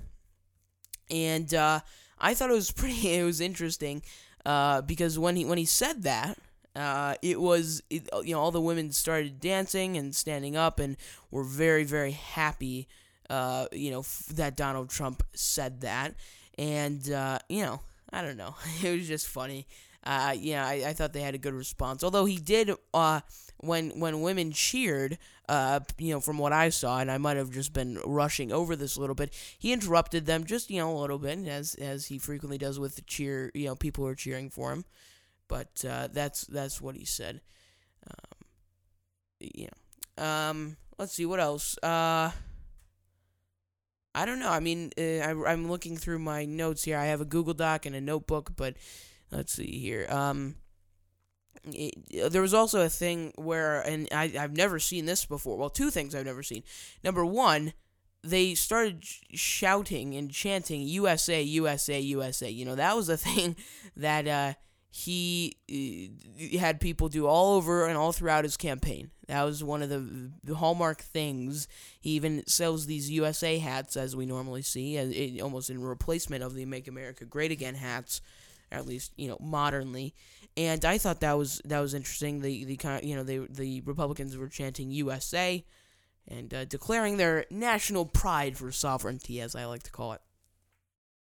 Um, but yeah, overall, I think you know I've said this. I think it was a very nice moment for all the parties, um, because it for both parties, for even independents, I would say. I mean, the the theme was, of course, his self self proclaimed theme is choosing greatness, but I believe it's more bipartisanship or vocal bipartisanship because I'm sure in one or two days later, you know, he has this very concise, cordial speech with uh, Democrats and Republicans wanting to work together, but the next day he'll attack someone. Speaking of attacking someone, he called out the investigation, not only in that one time where he compared it to, to Warren investigation, he also called out the Mueller investigation as being a quote ridiculous partisan investigation. And when he said that, the camera cut right to Adam Schiff, the chairman of the House Intelligence Committee, who is uh, leading the, who is, uh, you know, in terms of the Senate, he's uh, co-leading the investigation, Robert Mueller special counsel investigation into collusion with the uh, Trump Russia campaign. He was sitting, I believe, next to his wife or some colleague of his, and they both started, you know, his wife started laughing. I, I don't want to assume that's his wife, I'm not sure.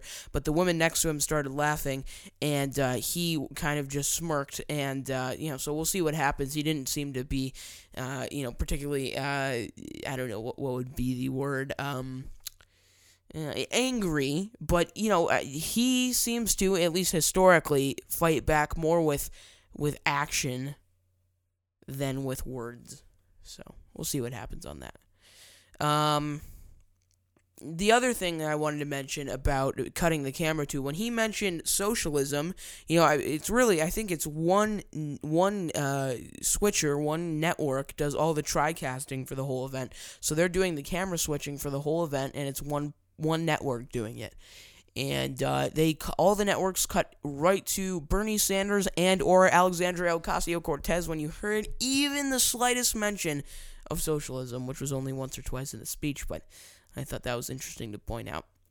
Um, let's see what else. Oh, there were a lot of eye rolls. You know, it wasn't all bipartisan, but uh, a couple people I wrote down. Uh, Nancy Pelosi was clapping at Trump and like very obnoxiously. At least that's how I saw it. Because uh, you know, relative to the other time she clapped, it wasn't as obnoxious. At least the way I saw it. So yeah, that that happened, and I didn't really expect that to happen because normally Nancy Pelosi, at least in person, is pretty pretty uh, put together and you know doesn't buy into Trump's rhetoric too much. Um, Chuck Schumer, of course, the House Minority Leader and uh, senator from uh, New York, was uh, pretty, you know, just ignored him basically the whole time. Kamala Harris, who's running for president, mostly I would say for political reasons, just basically ignored him and kind of uh, looked at him saying, you know, what the heck are you doing up there? Kind of just looking at him like she was confused. And Karen Gillibrand, the other one who's running for uh, uh, excuse me, for president, had a bunch of uh, dirty looks given to the president, or at least to the camera over there. And I'm getting word now that uh, Stacey Abrams is about to come to the podium. Let's bring another feed in from the Associated Press to see if we have community that has driven me to become an attorney, a small business owner, a writer, and most recently, the Democratic nominee for governor of Georgia. My reason for running. Sorry about that quick uh, cut there. I don't know what that was. My feed must have gone out. Let's uh, listen into Stacey Abrams. And I stand here tonight because I hold fast to my father's credo. Together, we are coming for America, for a better America. Just a few weeks ago, I joined volunteers to distribute meals to furloughed federal workers. They waited in line for a box of food and a sliver of hope since they hadn't received paychecks in weeks. Making livelihoods of our federal workers a pawn for political games is a disgrace. The shutdown was a stunt engineered by the President of the United States, one that defied every tenet of fairness and abandoned not just our people, but our values. For seven years, I led the Democratic Party in the Georgia House of Representatives. I didn't always agree with the Republican speaker or governor, but I understood that our constituents didn't care about our political parties, they cared about their lives. So when we had to negotiate criminal justice reform or transportation or foster care improvements, the leaders of our state didn't shut down. We came together and we kept our word. It should be no different in our nation's capital. We may come from different sides of the political aisle, but our joint commitment to the ideals of this nation cannot be negotiable. Our most urgent work is to realize Americans' dreams of today and tomorrow, to carve a path to independence and prosperity that can last a lifetime. Children deserve an excellent education from cradle to career. We owe them safe schools and the highest standards, regardless of zip code. Yet this White House responds timidly while first graders practice active shooter drills and the price of higher education grows ever steeper. From now on, our leaders must be willing to tackle gun safety measures and face the crippling effect of educational loans, to support educators and invest what is necessary to unleash the power of America's greatest minds. In Georgia and around the country, people are striving for a middle class where a salary truly equals economic security. But instead, families' hopes are being crushed by Republican leadership that ignores real life or just doesn't understand it. Under the current administration, far too many hardworking Americans are falling behind, living paycheck to paycheck, most without labor unions to protect them from even worse harm. The Republican tax bill rigged the system against working people. Rather than bringing back jobs, plants are closing, layoffs are looming, and wages struggle to keep pace with the actual cost of living. We owe more to the millions of everyday folks who keep our economy running, like truck drivers forced to buy their own rigs, farmers caught in a trade war, small business owners in search of capital, and domestic workers serving without labor protections. Women and men who could thrive if only they had the support and freedom to do so. We know bipartisanship could craft a 21st century immigration plan, but this administration chooses to cage children and tear families apart. Compassionate treatment at the border is not the same as open borders. President Reagan understood this. President Obama understood this. Americans understand this. And Democrats stand ready to effectively secure our ports and borders but we must all embrace that from agriculture to healthcare to entrepreneurship, America is made stronger by the presence of immigrants, not walls. And rather than suing to dismantle the Affordable Care Act, as Republican attorneys general have, our leaders must protect the progress we've made and commit to expanding healthcare and lowering costs for everyone. My father has battled prostate cancer for years to help cover the cost, I found myself sinking deeper into debt. Because while you can defer some payments, you can't defer cancer treatment. In this great nation, Americans are skipping blood pressure pills, forced to choose between buying medicine or paying rent. Maternal mortality rates show that mothers, especially black mothers, risk death to give birth. And in 14 states, including my home state, where a majority want it, our leaders refuse to expand Medicaid, which could save rural hospitals, save economies, and save lives. We can do so much more. Take action on climate change. Defend individual liberties with fair minded judges. But none of these ambitions are possible without the bedrock guarantee of our right to vote.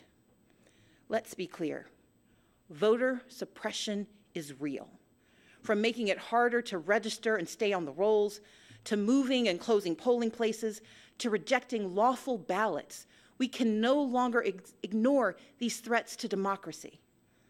While I acknowledge the results of the 2018 election here in Georgia, I did not, and we cannot, accept efforts to undermine our right to vote. That's why I started a nonpartisan organization called Fair Fight to advocate for voting rights. This is the next battle for our democracy, one where all eligible citizens can have their say about the vision we want for our country. We must reject the cynicism that says allowing every eligible vote to be cast and counted is a power grab. Americans understand that these are the values our brave men and women in uniform and our veterans risk their lives to defend. The foundation of our moral leadership around the globe is free and fair elections where voters pick their leaders, not where politicians pick their voters. In this time of division and crisis, we must come together and stand for and with one another. America has stumbled time and again on its quest towards justice and equality. But with each generation, we have revisited our fundamental truths, and where we falter, we make amends. We fought Jim Crow with the Civil Rights Act and the Voting Rights Act. Yet we continue to confront racism from our past and in our present, which is why we must hold everyone from the highest offices to our own families accountable for racist words and deeds and call racism what it is wrong. America achieved a measure of reproductive justice in Roe v. Wade, but we must never forget it is immoral to allow politicians to harm women and families to advance a political agenda. We affirmed marriage equality, and yet the LGBTQ community remains under attack. So, even as I am very disappointed by the president's approach to our problems, I still don't want him to fail. But we need him to tell the truth and to respect his duties and respect the extraordinary diversity that defines America. Our progress has always been found in the refuge, in the basic instinct of the American experiment to do right by our people.